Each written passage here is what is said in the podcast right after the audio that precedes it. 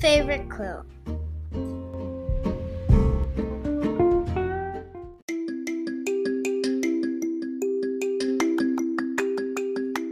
ナースターミナルプレゼンツナスタミラジオ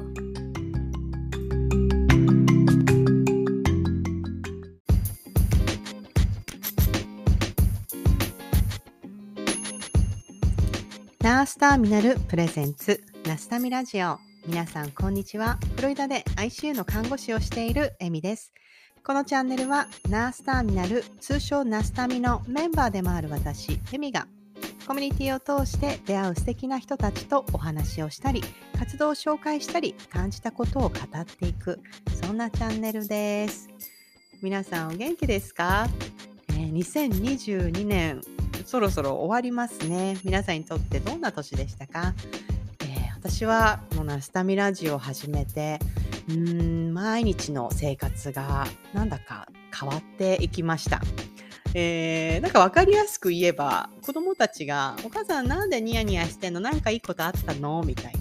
な。んか、そんな、えー私の姿っていうのがナスタミラジオを始めてから、えーあったと思います。それは、えーいろんな人の話の話を思い出したりとか、まあ、ちょっとね、家事をしながら、えー耳で、えーお話をしている内容を聞いたりとかして、まあ、ちょっとクスッと笑ってみたり、まあ、そんな、えー時間を過ごすことがとても多くなったんですね。えー初めに私がナスタミラジオをやりたいなと、えー考えた時っていうのは、えーまあ、えいろんな人とナスタミを通じてお話がしてみたいなっていう、えそんなところから始まったんですけれども、まあ、それもやっぱそのラジオを通して、えお話をする機会を得て、その話をすることによって私はすごく元気をもらう。まあ、この元気って、なんかこう、もしどこかで聞いている人が、えーなんかこう、道に迷っていたりとか、悶々としている時があったとしたら、その人の背中を少しだけ押せる役割になるんじゃないかな、なんて、そんな願いを込めて、えー始めたところもあったんですが、えー、ナサミラジオ始めて約3ヶ月ぐらい経っているんですけども、少しずつそんな形が、えー少し形になっているというか、そんな姿も今見られていて、すごく私は嬉しく思っています。そして、えーこうして、まあ、ラジオをなんかこう夢中で作っていた時、時間、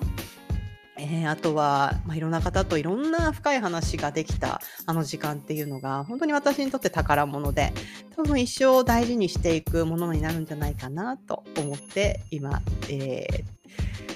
えー年の瀬を過ごしているというような感じです。ナスタミラジオ第22回は2022年最後のナスタミラジオになります。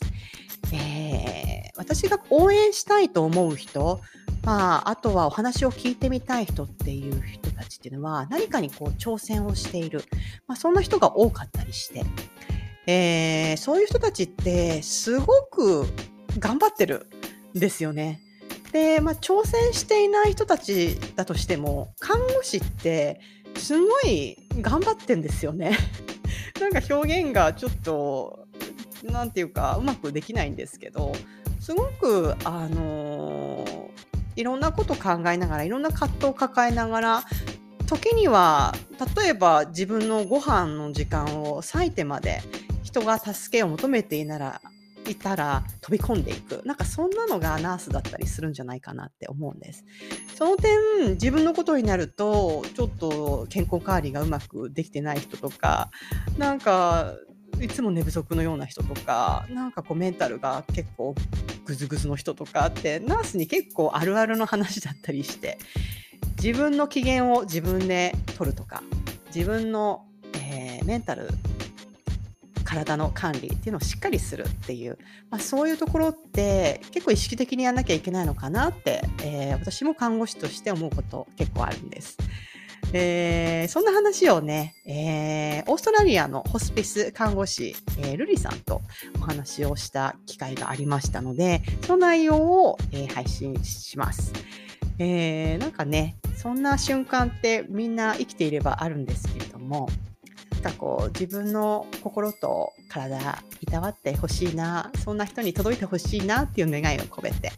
えー、今年最後のナスタミラジオをお送りしますそれでは皆さん楽しんでいってくださいね。Let's get started. Enjoy! 帰ってきました。いらっしゃいませ。なんでルリさんってオーストラリアなんですか？なんか。そうなんですよね。それよく聞かれるんですけど、うん、特に最初に絶対オーストラリアがいいとかはなかったんですよ。なんか私、インスタをさっきなんかいろいろ、あの、ルリさんのやつもう一回なんかこうバーってチェックしてた。やっぱなんかオーストラリア愛、オーストラリア愛が結構なんか強いのかなって思ってたんですけど、そういうわけでもないだんだん強くなったって感じで、最初本当オーストラリアのことあまりわかんなくて、でも、まあ、決めたあれとしては、自然がすごい綺麗だったのと、うん、あと、まあ、日本とも時差が少なくて、で、ちょっと平和なイメージがあったので、家族にも心配かけてかなっていうのと、なるほど。あとは、リラックスしてるイメージがあったので、そこをなんか意識的に学びたかったんですよね。ちょっと日本にいた時はやっぱり仕事にも生まれてたし、うん、結構ストリクトな性格だったので、学生の頃から部活ばっかりだったので、ちょっと自分に休ま、休ん？体と心を休ませるってことを学びたかったの。はい、はい、えー、すごい。そういう国選びもあるんですね。確かに、オーストラリアのね、看護師さんなんて私、ナスタミ知る前まで誰も知らなかったんで、でもなんかこうね、あナスタミ通して、あの、出会う人たちっていうの、まあ、インスタとかを通してとか、まあ、交流会とかを通してみると、うん、みんなこう穏やかな感じですよね。なんていうかこう、なんかゆったりしているっていうか、喋り方とかも、こうなんていうか、はい、優しい感じで、なんか、うんうん、そういうイメージはあります。なんかアメリカとは多分全然 違う。アメリカの看護師さんはすごくなんかテキパキしててもちょっと医師みたいなレベルなのかなっていうイメージがあります。いやレベルはね、ピンキリですけど、やっぱ強い、強い。強い？強気？え、なんていうのなんか、うん、なんていうか、私、なんかね、誰だったかな？な誰かにも、私はそんなつもりなくて、うん、私はどっちかってやっぱ日本人の気質がやっぱあるし、なんかそんなにこう、はい、なんていうか、あの、職場にいたら結構影薄い方で、うん、あの、生活してるし、喋んないし、そんなにって思ってるんですけど、やっぱなんか、うん、他、こう、私は一歩出た、あの、今の自分の、あの、例えばマスタミだったり、他の全然違う分野の人を、から見た私っていうのは結構なんていうか、パワフルっていうか、こうなんていうか、うん、うん、っていうふうに印象を与えてるみたいで、あ、そう、知らないうちに私も染まっているんだと いや、きっときっと染まってるから、うん、ね、フロリダの。うん、フロリダの、なんか、そうですね。あと ICU のナースっていうのもやっぱり結構、うん、ガガツガツって言ったら言い方変だな。なんかやっぱパワフルですよね。そうなんていうか。うん。そうだ、そうでいなければならない部分もありますもんね。うん、きっとやっぱり。ですよね。フォーマル。ファームに行かないといけないところっていうか。そうですね。そうなんです。やっぱ自分の意見を、え、そうなんだけど、え、こうなのかな？え、でもってやってると、うん、はみたいな感じになるんで、私はこうこうこうしたいですとか、そう、What? って言われて。そう。そうなんです。なので、ある程度結構私も結構、あの気持ちをこう強く、こうなんていうか、はい、質も仕事行くときも、うーんって思って、あの車の中とかいるんですけど、あの、いざ病院に入った時からは、結構自分のスイッチを変えて、あの、はい、なんていうか、心を、そう、心を強く、あの、持つようにしてるんです。もともとはね、なんかやっぱ、うん、なんか、ね、どっちでもいいし、みたいな、なんかそういう感じの性格があるんですけど、やっぱ私はこうしたいとか、あなんでこうなってんだとか、なんかそういうのを、あの、はっきり言うように心がけては、生活はあの、ね、病院ではしてるんで、だからごい疲れるんですよね。なんかもう、終わった後なんかもう、どっと、放心状。精神的にってなりますよね。そうそうそうそうそう。そうね、結構きつい看護師さん。そうなんですよ。別に意地悪じゃないんですけど。そう、意地悪じゃないんですけど。そう。やっぱあれについていくっていうのは、テンポも速いし、うんうん、結構な、うん、精神を使うんです。エネルギー。そうですね、精神を使う。ねえ。なんかね、そう、さっきのあの、こう、患者への説明っていうか、この心の持ちようっていう話でも、あれなんですよね。うんうん、例えば、私、はい、なんかいろんな思い出があるんですけど、ああいう死の直前とかっていうのは。あの、うん、まあ、例えば ICU だと心停止をしてコードブルーが始まってっていうの場面があって、で、やっぱ患者が若い人ほど、まあ、プラノ病院なんでそういう事故とかで若い子が、うん、えっと、いて、で、親が前にいてってなってくると、やっぱ家族はミラクルをこう信じるわけですよね。なんていうか、ミラクルが起こって生き返って歩、もう歩くようなサクセスストーリーをやっぱりみんな思い描くわけで、まあでもそうなっていくっていうのってゼロではないけれど、うん、このコードブルーを何回続けても、あの、これは、その患者は戻ってこないよっていう説明をどっかでしなくてはいけない。んで、うん、なんか、今思い出すのも、まあ、要はお母さんが、お願いします、助けてくださいっていうわけで、でも、それはもうパフォーマンスでは、パフォーマンスでしかないっていう感じに、やっぱ医療者側はなってくるっていうところで、私がすごく好きだった、もういなくなっちゃったんですけど、あの、すごいやり手の、それこそ ICU のもう、なんて、イケイケナースですよね。なんか、すっごいもう頭良くて、あの、っていうナースが、その、まあ、コードをやってる目の前にして、そのお母さん、さっと言って、これ見て、今、この絵、新ましてる、この、あなたの息子さん、すごく痛いと思うよって、こんな、こんなのずっと続けても、彼苦しいと思うよっていうのを、一生懸命伝えるんですよね。これ、私、経験で、これをずっと何回も繰り返しても、多分彼はあなたが思ってるような戻り方はしないと思うっていうのをはっきり言うんですよね。でその姿を私はなんかこう遠目で見ていて、で、お母さんはやだやだやだって言うんだけど、あるところで、勝ったって言って、あの、受け入れて、まあ、それで、えっと、まあ、心臓マッサージをやめるっていう場面があったりとかっていう、うん、結構ドラマティックなこう場面っていうのは、うちの病棟では結構あったりして、うん、そういうところで、んなまあ、いろんな場面があるんですけど、声かけっていうのって、すごく難しい。で、うん。うん、さっきの私のこう凛として仕事をしているっていう自分のキャラを結構形成して 作ってるみたいな感じで、はい、ルイさんって仕事に行って、なんかど、どういう、なんていうキャラ、キャラ作りっていうか、モチベーションっていうか、なんか、で、患者さんと関わってたりするんですか、えっと、まずは、まあ、ハンドオーバーをするじゃないですか、申し送り。で、いろんなことまあ聞かれて、まあ、自分ではこうなんだって思って、でも、その、まあ、ホスピスだと、ハンドオーバーの中で、まあ、患者さんの体の状態だけじゃなくて、心のことだったり、家族のこととかも結構言うんですよ。で、ね、家族がすごい心配だったりとか、もうすごく質問しまくってくる家族とかもいるんですけど、そういう時ってやっぱ看護師って、あ、もうここの家族はすごくうるさいから気をつけてっていうのもちょっと申し送りに入ってたりして実際。やっぱそそういうのを聞くとああってみんな思うけどできるだけ私は、あまあそういうことは事実としてあったけどなんだろう、それはそれでちゃんとそうなんだって思うのと一緒に自分がちゃんと言ってここ声を聞いてからあの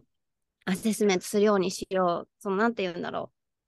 あの聞いたことをそのまま受け入れてネガティブに入っていくんではなくてあ、うん、それもあの大事なプロセス。多分本当に苦しいから出てることだから、そこもケアの一感じゃなくて、一貫として見えるようにしなきゃなっていうのは気をつけてますね。それで、なんかももともと、あ、この家族は大変なんだとかじゃなくて、自分でクリアにしていくようにして、で、まあ、く本当に、なんだろう、クリアな情報を伝えるのも必要なんだけど、やっぱそういうど、家族がどこのステージに行って、どこまで受け入れていてっていうのをちゃんと理解確かに。あ本当に逆になんだろう、ドクターとかに説明して、説明を受けてなかったら、怒ってしまうのは当然のことなので、うん、あのそれは、あそっか、じゃあ一回待とうねって言って、じゃあこういう状態なんですよねっていうのをちゃんと確認してから、あのチームと話し合って、で戻って、ケアをするようにしてるんですけど、で、まあ、できるだけ私はあの自分の看護をなくさないように必要と伝えながらもやっぱりあの思いやりがある看護師さんでいたいなって、いろんな看護師が病棟にはいるので、私は、ね。ういう、あの看護で、あの、傾聴ができる、あの、看護したいなって思うようにしてるんですけど、私質問に答えてました。うん、いや、でも日本のナースっていうか、日本の看護の教育って、傾聴っていうのすごい、傾聴する、傾聴するって学校時代、すごい、あの、学ばされるじゃないですか。あれってなんか、ね、染みついているけれど、実際に私もアメリカなんかで、まあ、結構いろんな家族がいてっていうのって、まあその傾聴から入るのは看護の基本だと思ってやってるけど、なんかではい、できるも、できない人の方が多いかったりしますよね。結構日本一歩出たりする結構アドバイスをバーってする人もいたりするので、まずは聞くかなって、そう私は思ってて。同感です。うん。あれ？あれですか？なんかいろんな、こう、なんていうか、患者さんと、こう、コミュニケーションを取っていくじゃないですか？いろんなステージというか。でもやっぱエンド、あなんていうか、えっと、再起を迎えようとしている患者さん。なんか、感情移入したりしないですか、うん、なんか、自分もなんかこう、うるってなるっていうか、一緒にこう、沈んでしまう。やっぱりこう、悲しくとかなるんですけど、なんだろう、そこが私、うん、学生の頃ってか、日本で看護師をし始めた時から、うん、その患者さんが苦しんでたりとかすると、うん、逆にパッションが湧くんですよね。なるほど。えー、こう沈んでいくってよりも、なんかそこは私自分の、あの、ポジティブなとこかなって思うんですけど、うん、あの、あ、じゃあ私何ができるだろうってすごく思って、こう沈んでいくっていう、その時に、よしってすごくなるんですよ。で、そこでもうパッションがて、そこでバーっていろいろやるわけではないんですけど、あ、じゃあ何ができるかな、どこが困ってるのかなって、すごくそこで、結構何あの、看護の、なんて言うんでしたっけこう、うん、なんだろう、日本でやったように、その、どういうところが問題で、うん、どういうふうにしたら。ああ、なんだっけ、なんだっけ、なんだっけ、関連図みたいなですか？そう、関連図みたいな。関連図そうそう看護はいはいはいはい、ありましたね。うん、で、どういうプランがあるかなとか言って、すごく、バーってなんか、考え始めるんですよね。なんか面白いなと思って。はいはいはいいやー、なるほどね。その頭の切り替えできるのはすごいですね。確かにそういう瞬間はうま、うまくいくと私できるかな。でも結構できない時もあるな。なんかまだ、その関連図がちょっとなんか、一個ぐらいでこんがらがって、ここからどうしたらいいんだろうみたいな、なんか本当になってるみたいな。完璧なものはできないんですけど、あ、どういうかなっていうのを考えるようになって、やっぱり、そう、心、自分の心をケアするのが大事なので、そういう人なと疲れるので、あの、もう切り替えは大事だなって思って、やっぱお家に持っていかないようにはしてますけどね。うん。しかも、さっきルイさんが言ったように、結構みんなそれぞれの看護をするっていうのはアメリカではよくあって、自分がこういうふうにアプローチしたいと思って、その自分の勤務の間はそういうアプローチをしても、それが継続しない場合の方が、なんか多かったりするんですよね。やっぱ人それぞれの看護をするんで、なんかそういうので結構もどかしいっていうか、なんかなったりしませんか？ありますね。あれ、昨日申し送りしてたのにとか、いつも夜勤の後とかね、ノートに書いといたのに、全然伝わってないなとかはあるんですけど、でもそねこでえ。うん。ね、思ってると自分が辛いので、ああ、そのに。看護師も忙しかったんだなっていうふうに思うようにしたりとか。なるほどね。ある程度こう、自分の、あの、なんていうか、あの、意思みたいのこれをを持って、うん、やってるってことなんですね。いや、私の中どういうふうで、に、うん。うんうん、なんか自分な、の気持ちうん。じゃない、どういうこああ、もうでも同じ気持ちには近いですけど、まあ、どっちかっていううんと、まあ、どうせ、あの、いなんていうか、しょうがない、もうしょうがない、ちょっと諦めみたいな感じが、どっちかというと強いですけど、まあ自分がやれることをやろう。自分が、あの、ケアしてるときは自分のベストをやろう。あの、尽くそうっていうふうにうん関わっていて、あまり継続っていうところはやっぱ、あまり考えなくなっている感じはありますよね。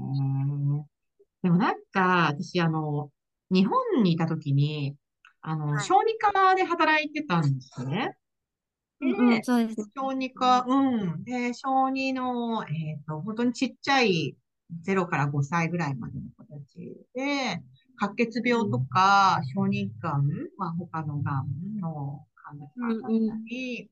うん、まあ、生まれつき先天性の疾患を持ってたりとかが半分以上いるような病棟だったんですけど、まあ、すごく私はすうん。ごい楽しんでやっていて、で、最後、アメリカに来る直前、まあ、1年弱ぐらいは、妊妊婦だったんですね。上の子を妊娠していて、で、そんな中で仕事をしていたんですけど、あの、うん最後に持った患者さんが、あの、プライマリーケアって日本でするじゃないですか。なんかこう、一応担当としてあって、で、やっぱそういう病棟って長期1年とか入院する子たちが多かったりするんで、まあ、うん。長期的に一応担当として、えっと、あの、まあ、担当するっていうプライマリーナースっていうのをつけていて、で、私が最後に受け持ったのが赤ちゃんだったけど脳死の患者さんだったんですよね。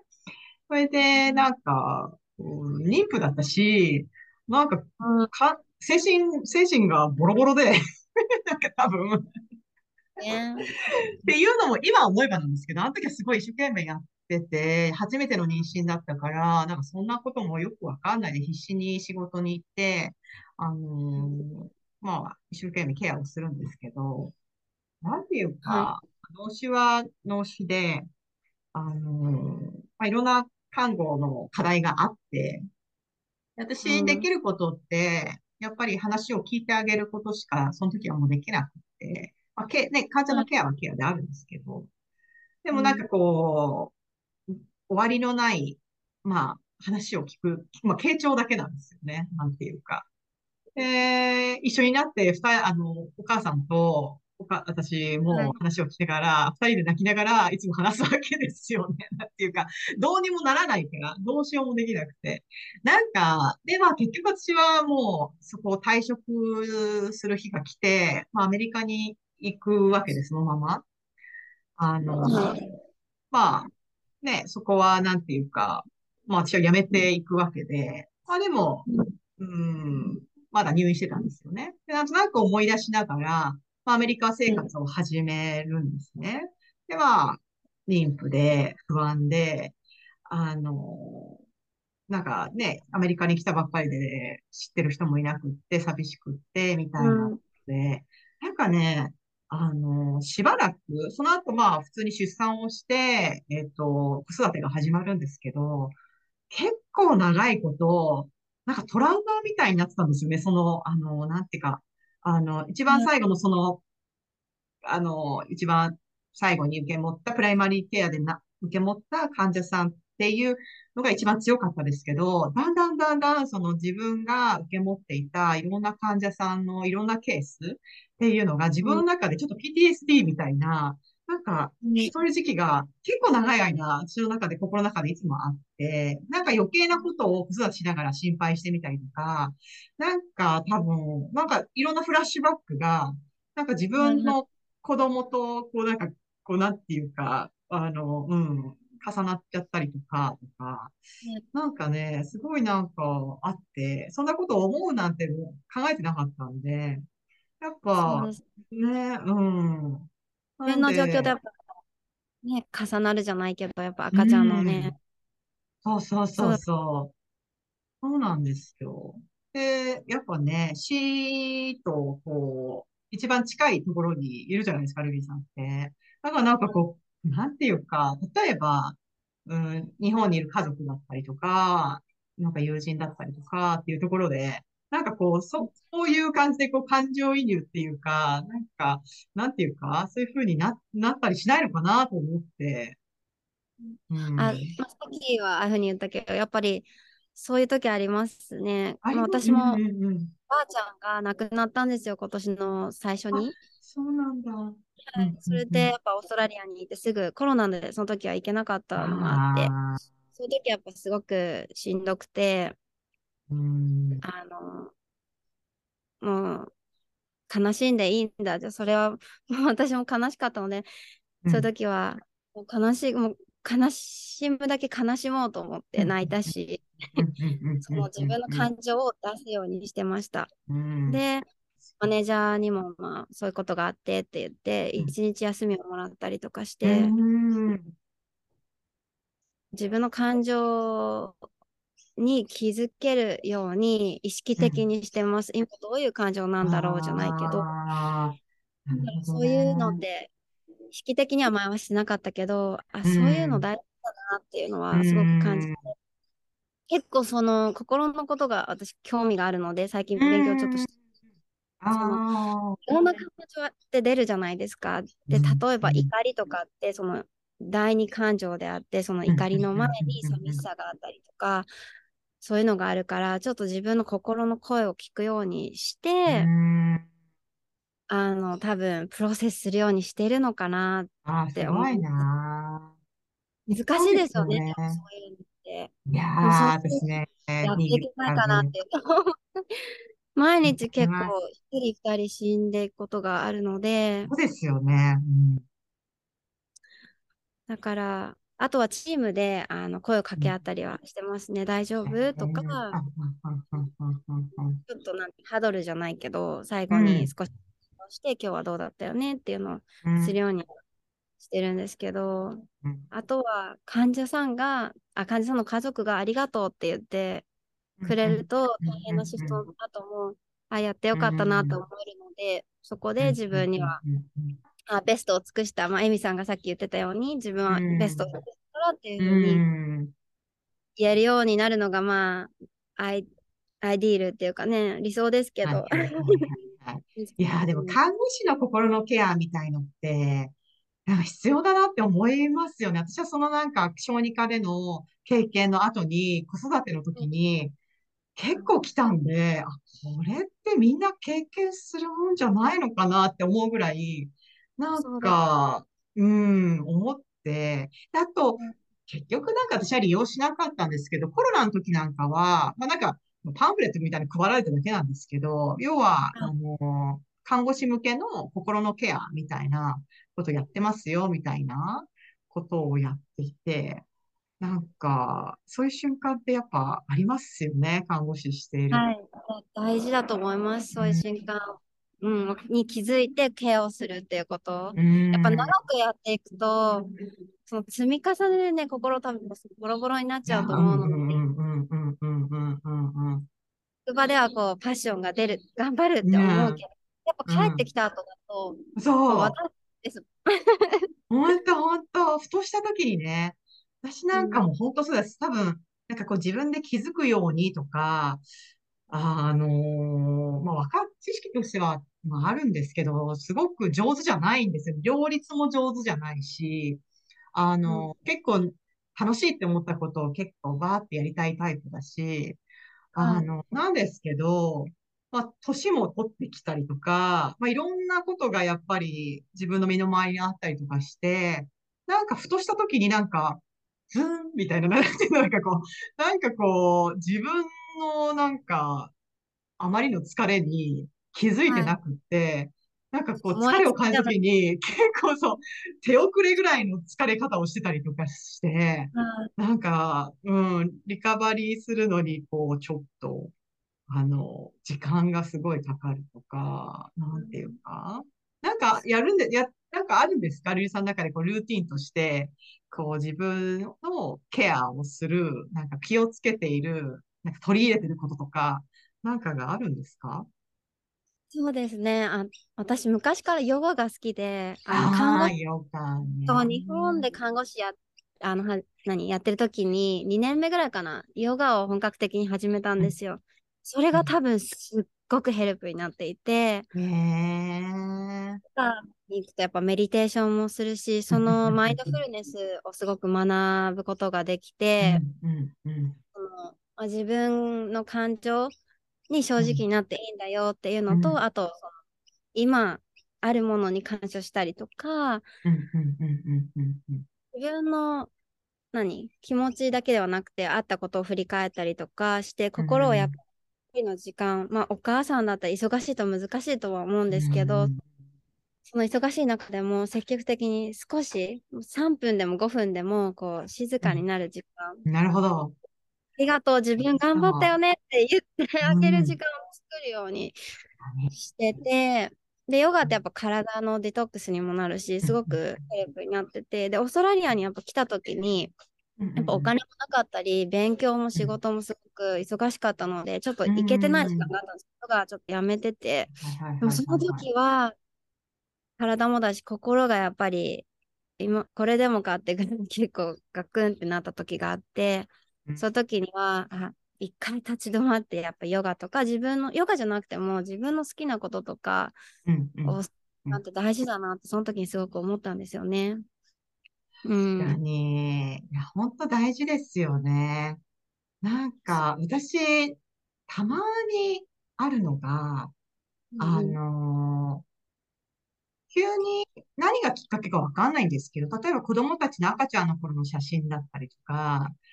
なんか、昔から知ってる芸能人が、あの亡くなったとか、別にそんな感情移入ないんですけど、その、あの、昔から知ってるお笑い芸人とか、た、例えば今思い出したのは、志村けんが亡くなったじゃないですか、コロナの時に。なんか昔から私もうね、ああいうじあの時代に生きた人なので、志村けんっていつもテレビにいてっていう人がふっと亡くなったとか、きっかけは自分の予期せぬとこなんだけど、急になんかそういう瞬間で、ブワーって泣く時があるんですよね、私。で、なんかその時って、なんかほっとするんですよね。多分、あの、なんか多分気を張って、私はた結構生活をアメリカでしてきているので、で、やっぱあんまり泣かないようにしようって多分どっかで思っていて、あの、うん、生活をしてるんですけど、なんかそういうなんかスイッチがパッて入った時にグワーって泣いて、いつも泣いた後に、あ、私泣けてよかったってなんかちょっと思うっていうか、なんかうん。なんか、そんな泣こうと思っては泣けないんだけど、なんかのきっかけで、なんかね、たまにあるんですよね、そういうのが、ふわーって泣くみたいな。だけはいど、それが、多分小出しにできれば、そんななんか、なんかすごいことにならないんですけど、でもなんか、ね、多分そういう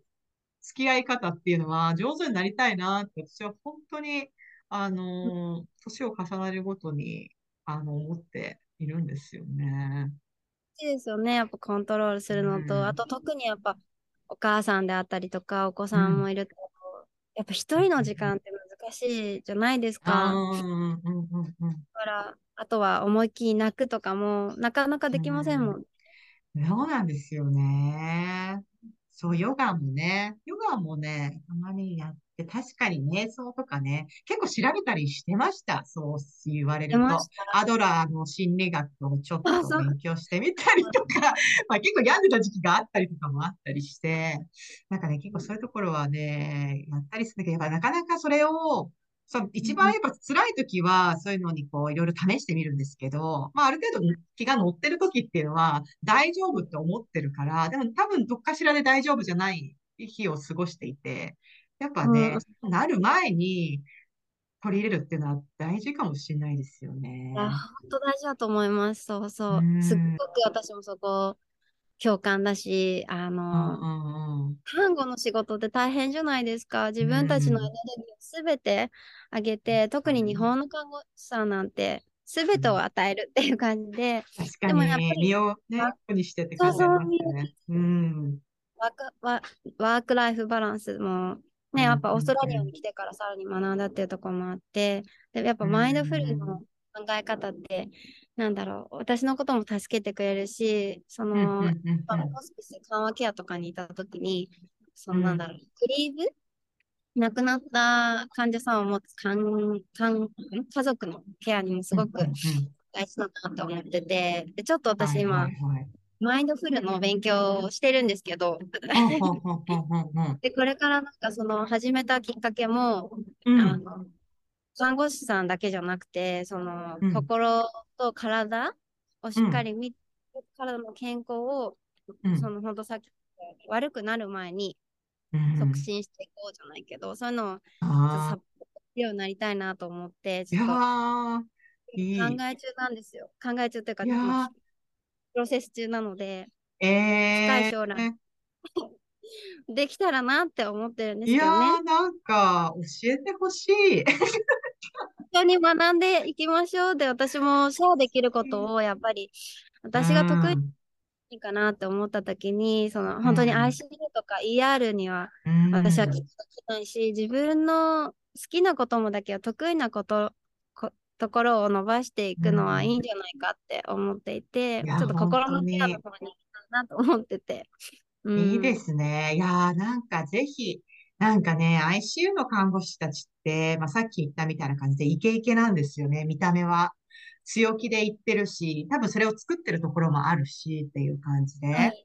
んで、結構、あのーなんていうかな。表向きは、なんていうか、あのーすごく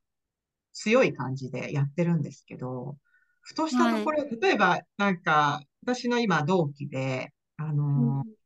なんか最初の方とかはもうアドレナリンがすごい出るわけですよね。ICU の看護って、あの、重症な患者であるほど、アドレナリン満々で、しかもなんか、いろいろ、あの、ケアをか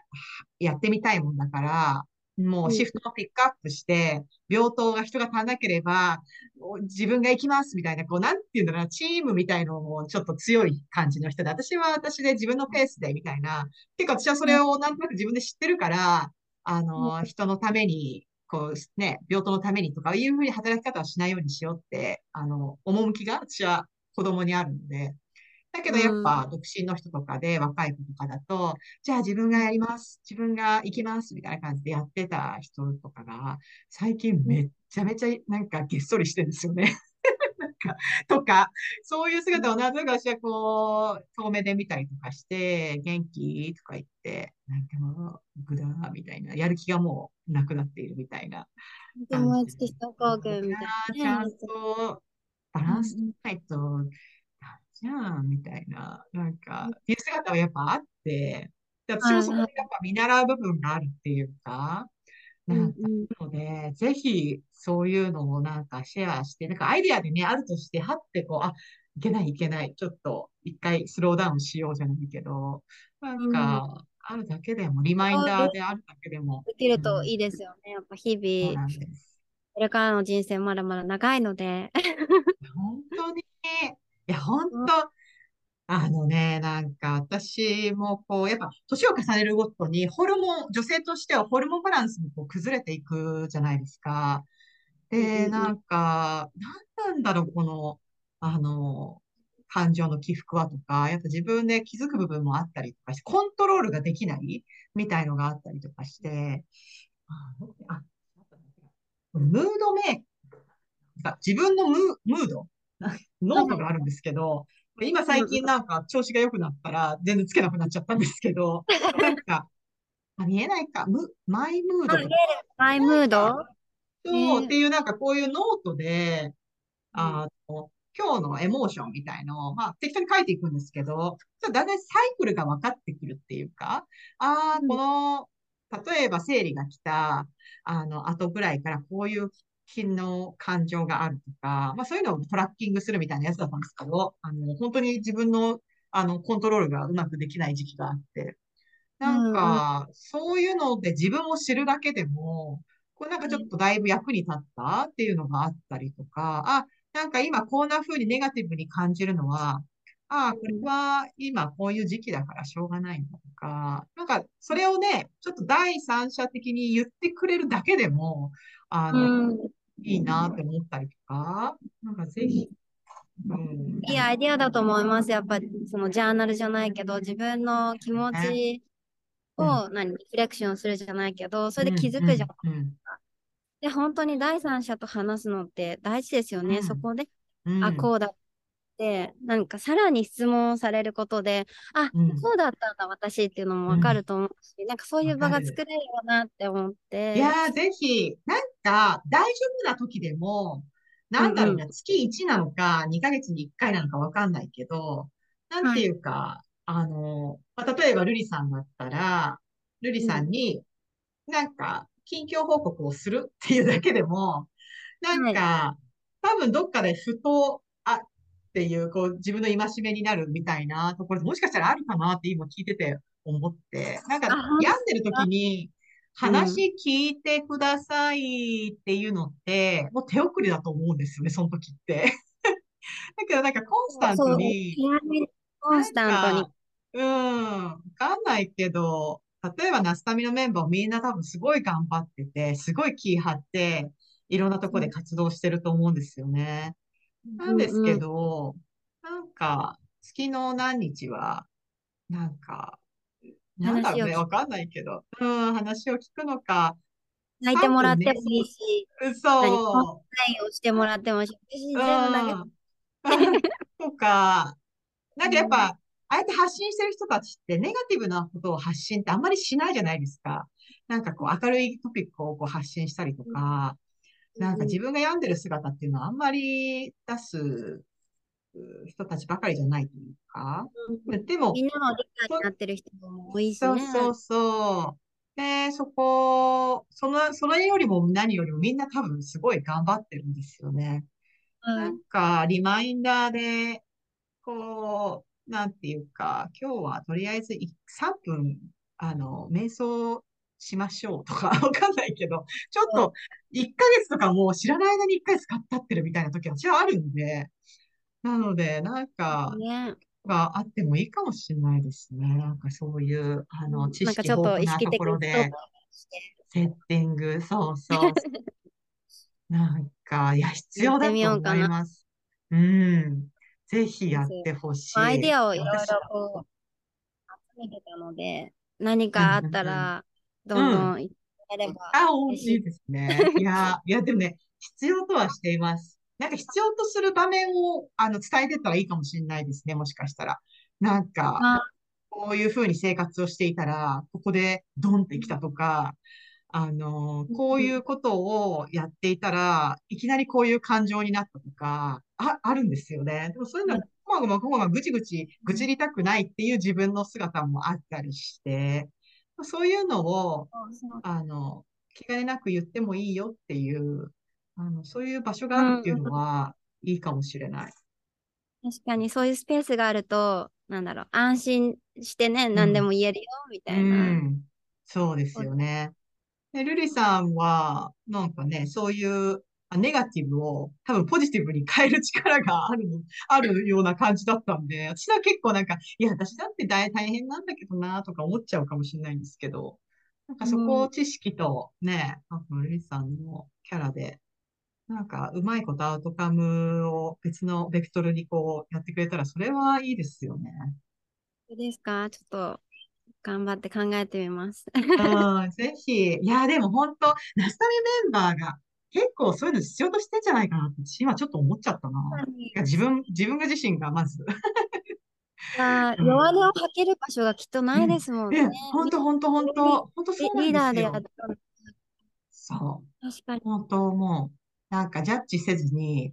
あの、もう、弱音を吐く目的で話しに行くうんうん場所っ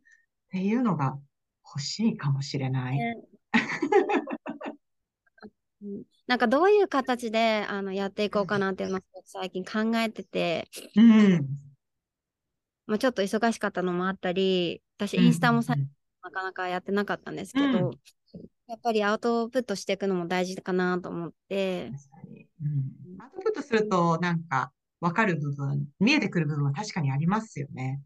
そうですね。うん、で、こうやってエうん、ミさんも、あの、ラジオを始めて、うん、ですごいなって思って、うん、やっぱ、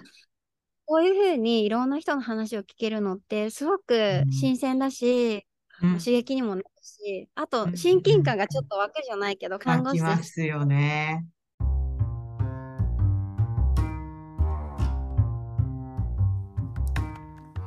Life is a journey. Rudy Son's favorite quote.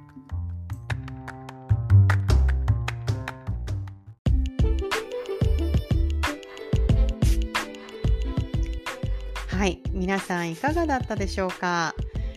えー皆さん最近頑張りすぎていませんか？ちゃんとご飯食べていますか、えー時にはね、えー自分の心と体いたわってあげてくださいね。私も気をつけます、え年末年始お仕事の方もたくさんいると思いますけれども、えーどうか元気に過ごしてください。えー、ナスタミラジオ、えー2022年、えー今回の配信で最後になります。えー第1回から第22回をシーズン1として、えー締めくくりたいと思います。えーナスタミラジオシーズン2はまた来年、えー配信が、えーされる予定になっていますので皆さんどうぞお楽しみに。えーシーズン2ではね、またシーズン1では、えー出てこなかったような方々が登場するんじゃないかなと思っていますので、また準備ができ次第ごは、えーと配信していくような形になると思います。えー本当に、えー、ナスタミラジオをサポートしてくれる方々、私の大好きな方々、えー、ラスミラジオをね、待ってくれているリスナーの方々、えー本当に感謝しています。私は本当に胸がいっぱいです。ありがとうございます。それでは、えー良いお年を。次回まで皆さん元気に過ごしてくださいね。それでは、Happy New Year! Bye! ナー